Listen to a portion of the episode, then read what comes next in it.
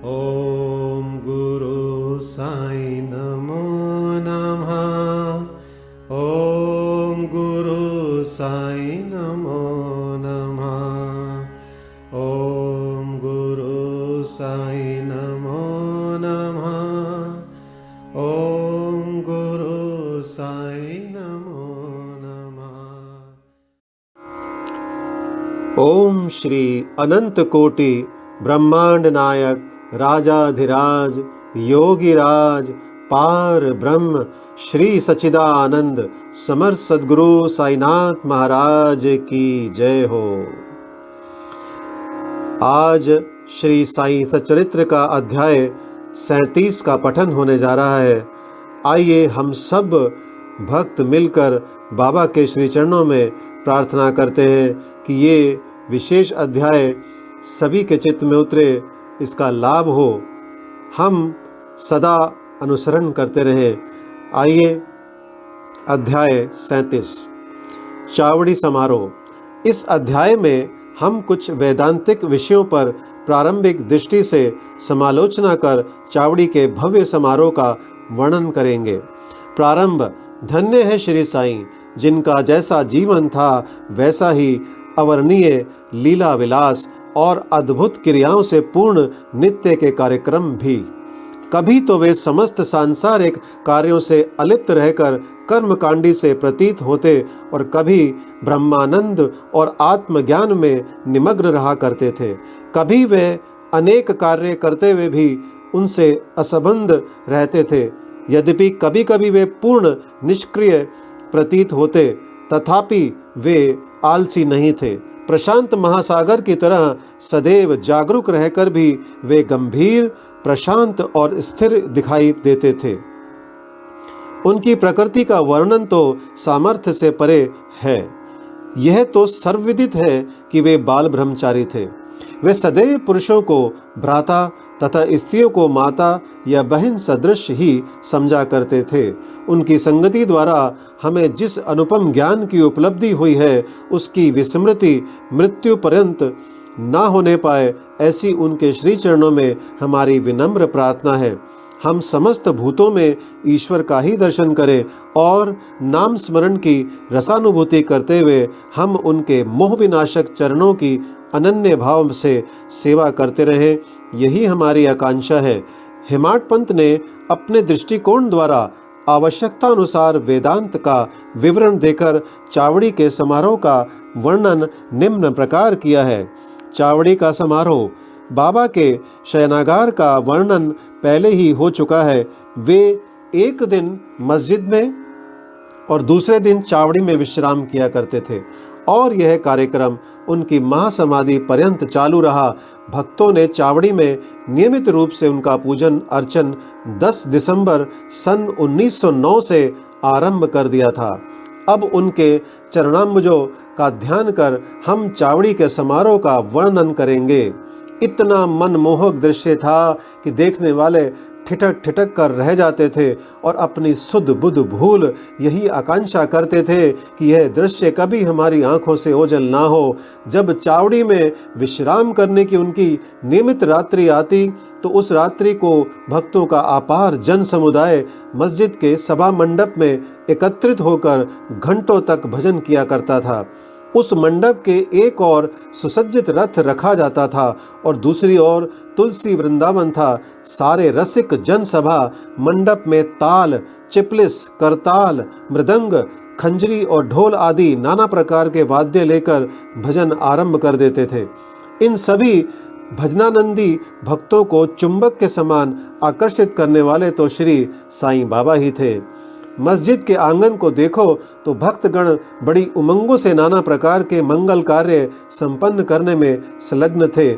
कोई तोरण बांधकर दीपक जला रहे थे तो कोई पालकी और रथ का श्रृंगार कर निशानादि हाथों में लिए हुए थे। कहीं कहीं श्री साईं बाबा की जय जयकार से आकाश मंडल गुंजायमान हो रहा था। दीपों के प्रकाश से जगमगाती मस्जिद ऐसी प्रतीत हो रही थी। मानो आज मंगलदायिनी दीपावली स्वयं शिरडी में आकर विराजित हो गई हो। मस्जिद के बाहर दृष्टिपात किया तो द्वार पर श्री साईं बाबा का पूर्ण सुसज्जित घोड़ा श्याम सुंदर खड़ा था।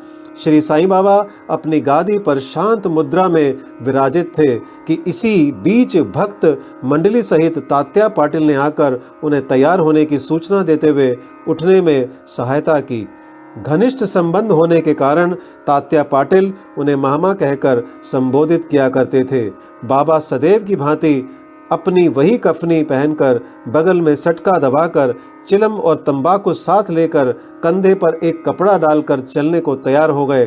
तभी तात्या पाटिल ने उनके कांधों पर एक सुनहरा जरी का शेला डाल दिया। इसके पश्चात स्वयं बाबा ने धुनी को प्रज्वलित रखने के लिए उसमें कुछ लकड़ियाँ डालकर तथा धुनी के समीप के दीपक को बाएँ हाथ से बुझाकर चावड़ी को प्रस्थान कर दिया। अब नाना प्रकार के वाद्य बजने आरंभ हो गए और उनसे विविध स्वर निकलने लगे। सामने रंग बिरंगी आतिशबाजी चलने लगी और नर नारी भांति भांति के वाद्य बजाकर उनकी कीर्ति के भजन गाते हुए आगे आगे चलने लगे। कोई आनंद विभोर हो, नृत्य करने लगा तो कोई अनेक प्रकार के ध्वज और निशान लेकर चलने लगा। जैसे ही बाबा ने मस्जिद की सीढ़ी पर अपने चरण रखे, वैसे ही भालदार ने ललकार कर उनके प्रस्थान की सूचना दी। दोनों ओर से लोग चमर लेकर खड़े हो गए और उन पर पंखा झलने लगे। फिर पथ पर दूर तक बिछे हुए कपड़ों के ऊपर से समारोह आगे बढ़ने लगा। तात्या पाटिल, उनका बायां तथा महालसापति दायां हाथ पकड़कर तथा बापू साहेब जोग उनके पीछे छत्र लेकर चलने लगे।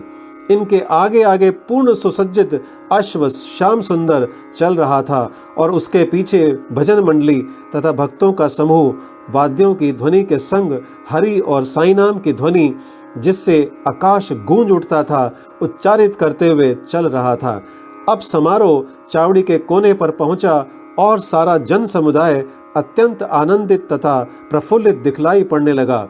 जब कोने पर पहुंचकर बाबा चावड़ी के सामने खड़े हो गए, उस समय उनके मुख मंडल की दिव्य प्रभा बड़ी अनोखी थी। ऐसा प्रतीत होने लगा, मानो अरुणोदय के समय बाल रवि क्षितिज पर उदित हो रहा हो। उत्तराभिमुख होकर वे एक ऐसी मुद्रा में खड़े हो गए, जैसे कोई किसी के आगमन की प्रतीक्षा कर रहा हो। वाद्य पूर्ववत ही बजते रहे और वे अपना दाहिना हाथ थोड़ी देर ऊपर नीचे उठाते रहे। वादक बड़े जोरों से वाद्य बजाने लगे और उसी समय काका साहेब दीक्षित गुलाल की वर्षा करने लगे। बाबा के मुखमंडल पर रक्तिम आभा जगमगाने लगी और सब लोग तृप्त हृदय होकर उस रस माधुरी का आस्वादन करने लगे। इस मनमोहक दृश्य और अवसर का वर्णन शब्दों में करने में लेखनी असमर्थ है। भाव विभोर होकर भक्त मालसापति तो नृत्य करने लगे, परंतु बाबा की अभंग एकाग्रता देखकर सब भक्तों को महान आश्चर्य होने लगा। एक हाथ में लालटेन लिए तात्या पाटिल, बाबा के बाई और और आभूषण लिए महलसापति दाहिनी ओर चले। देखो तो कैसे सुंदर समारोह की शोभा तथा भक्ति का दर्शन हो रहा है। इस दृश्य की झांकी पाने के लिए ही सहस्त्रों नर नारी, क्या अमीर और क्या फकीर, सभी वहाँ एकत्रित थे। अब बाबा मंद मंद गति से आगे बढ़ने लगे और चारों ओर प्रसन्नता का वातावरण दिखाई पड़ने लगा। संपूर्ण वायुमंडल भी खुशी से झूम उठा और इस प्रकार समारोह चावड़ी पहुँचा। अब वैसा दृश्य भविष्य में कोई ना देख सकेगा अब तो केवल उसकी याद करके आँखों के सम्मुख उस मनोरम अतीत की कल्पना से ही अपने हृदय की प्यास शांत करनी पड़ेगी। चावड़ी की सजावट भी अति उत्तम प्रकार से की गई थी। उत्तम चांदनी शीशे और भांति भांति के हांडी लालटेन, गैस बत्ती लगे हुए थे। चावड़ी पहुँचने पर तात्या पाटिल आगे बढ़े और आसन बिछाकर तकिए के सहारे उन्होंने बाबा को बैठाया। फिर उनको एक बढ़िया अंगरखा पहनाया और भक्तों ने नाना प्रकार से उनकी पूजा की, उन्हें स्वर्ण मुकुट धारण कराया तथा फूलों और जवाहरों की मालाएँ उनके गले में पहनाई। फिर ललाट पर कस्तूरी का वैष्णवी तिलक तथा मध्य में बिंदी लगाकर दीर्घ काल तक उनकी और अपलक निहारते रहे। उनके सिर का कपड़ा बदल दिया गया और उसे ऊपर ही उठाए रहे, क्योंकि सभी शंकित थे कि कहीं वे उसे फेंक ना दें। परंतु बाबा तो अंतर्यामी थे और उन्होंने भक्तों को उनकी इच्छा अनुसार ही भोजन करने दिया। इन आभूषणों से सुसज्जित होने के उपरांत तो उनकी शोभा अवर्णीय थी। नाना साहेब निमोणकर ने एक सुंदर वृत्ताकार छत्र लगाया, जिसके केंद्र में एक छड़ी लगी हुई थी। बापू साहेब जोग ने चांदी की एक सुंदर थाली में पाद प्रक्षालन किया और अर्धे देने के पश्चात उत्तम विधि से उनका पूजन अर्चन किया। उनके हाथों में चंदन लगाकर पान का बीड़ा दिया। उन्हें आसन पर बिठलाया गया। फिर तात्या पाटिल तथा अन्य सब भक्तगण उनके श्री चरणों पर अपने अपने शीश झुकाकर प्रणाम करने लगे। जब वे तकिए के सहारे बैठ गए, तब भक्तगण दोनों ओर से चंवर और पंखे झलने लगे। श्यामा ने चिलम तैयार कर तात्या पाटिल को दी। उन्होंने एक फूक लगाकर चिलम प्रज्वलित की और उसे बाबा को पीने को दिया।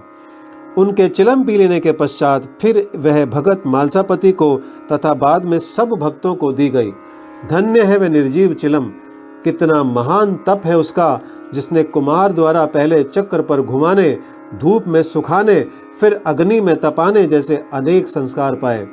तब कहीं उसे बाबा के कर स्पर्श तथा चुम्बन का सौभाग्य प्राप्त हुआ। जब यह सब कार्य समाप्त हो गया, तब भक्तगण ने बाबा को फूल मालाओं से लाद दिया और सुगंधित फूलों के गुलदस्ते उन्हें भेंट किए। बाबा तो वैराग्य के पूर्ण अवतार थे। वे उन हीरे जवाहरात, व फूलों के हारों तथा इस प्रकार की सज धज में कब रुचि ने लेने वाले थे। परंतु भक्तों के सच्चे प्रेमवश ही उनके इच्छानुसार पूजन करने में उन्हें कोई आपत्ति ना की। अंत में मांगलिक स्वर में वाद्य बजने लगे और बापू साहेब जोग ने बाबा बाबा की यथाविधि, आरती की। आरती समाप्त होने पर भक्तों ने बाबा को प्रणाम किया और उनकी आज्ञा लेकर सब एक एक करके अपने घर लौटने लगे। तब तात्या पाटिल ने उन्हें चिलम पिलाकर गुलाब जल, इत्र इत्यादि लगाया और विदा लेते समय गुलाब का एक पुष्प दिया। तभी बाबा प्रेम पूर्वक कहने लगे कि, तात्या, मेरी देखभाल भली भांति करना। तुम्हें घर जाना है तो जाओ, परंतु रात्रि में कभी कभी आकर मुझे देख भी जाना। तब स्वीकारात्मक उत्तर देकर तात्या पाटिल चावड़ी से अपने घर चले गए। फिर बाबा ने बहुत सी चादरें बिछाकर स्वयं अपना बिस्तर लगाकर विश्राम किया। अब हम श्री, हम, अब हम भी विश्राम करें और इस अध्याय को समाप्त करते हुए हम पाठकों से प्रार्थना करते हैं कि वे प्रतिदिन शयन के पूर्व श्री साई बाबा और चावड़ी के समारोह का ध्यान अवश्य कर लिया करें। श्री सदगुरु साईनाथ परण मस्तु शुभम भवतु। ओम साई राम